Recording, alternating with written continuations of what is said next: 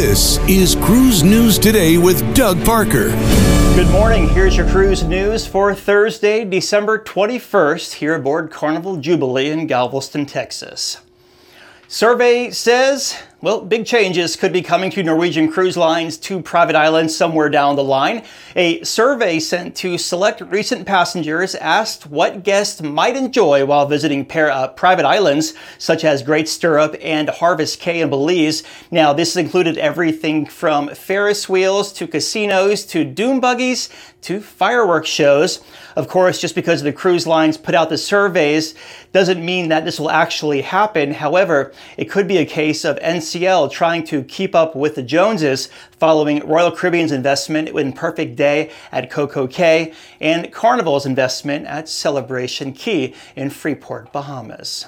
And cruise passengers returning to Charleston got a surprise while they were at sea. That low pressure system off the coast of the Atlantic caused flooding, actually major flooding at the Port Authority parking lot. At least a dozen cars were undrivable thanks to salt water damaging the engines.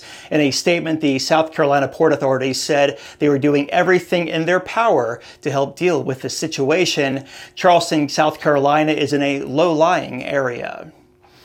And finally, cruise ship entertainer Pete Matthews, a 50 year old juggler aboard Royal Caribbean's Anthem of the Seas, is being called a guardian angel for using his CPR skills to save a man's life. Now, Matthews encountered a passenger who collapsed in the hallway just outside his cabin.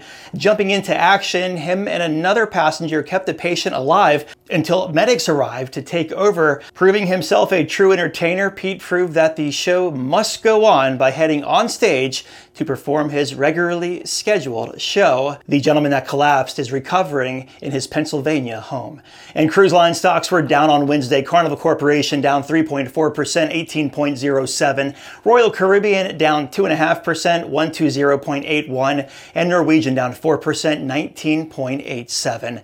If you have a story, you can send it our way, tips at cruiseradio.net. I leave you with some footage of Carnival Jubilee, the ship we're on right now, arriving into Galveston, Texas this morning, just after 7 a.m. local time. I'm Doug Parker with Cruise News Today. Have yourself a great Thursday.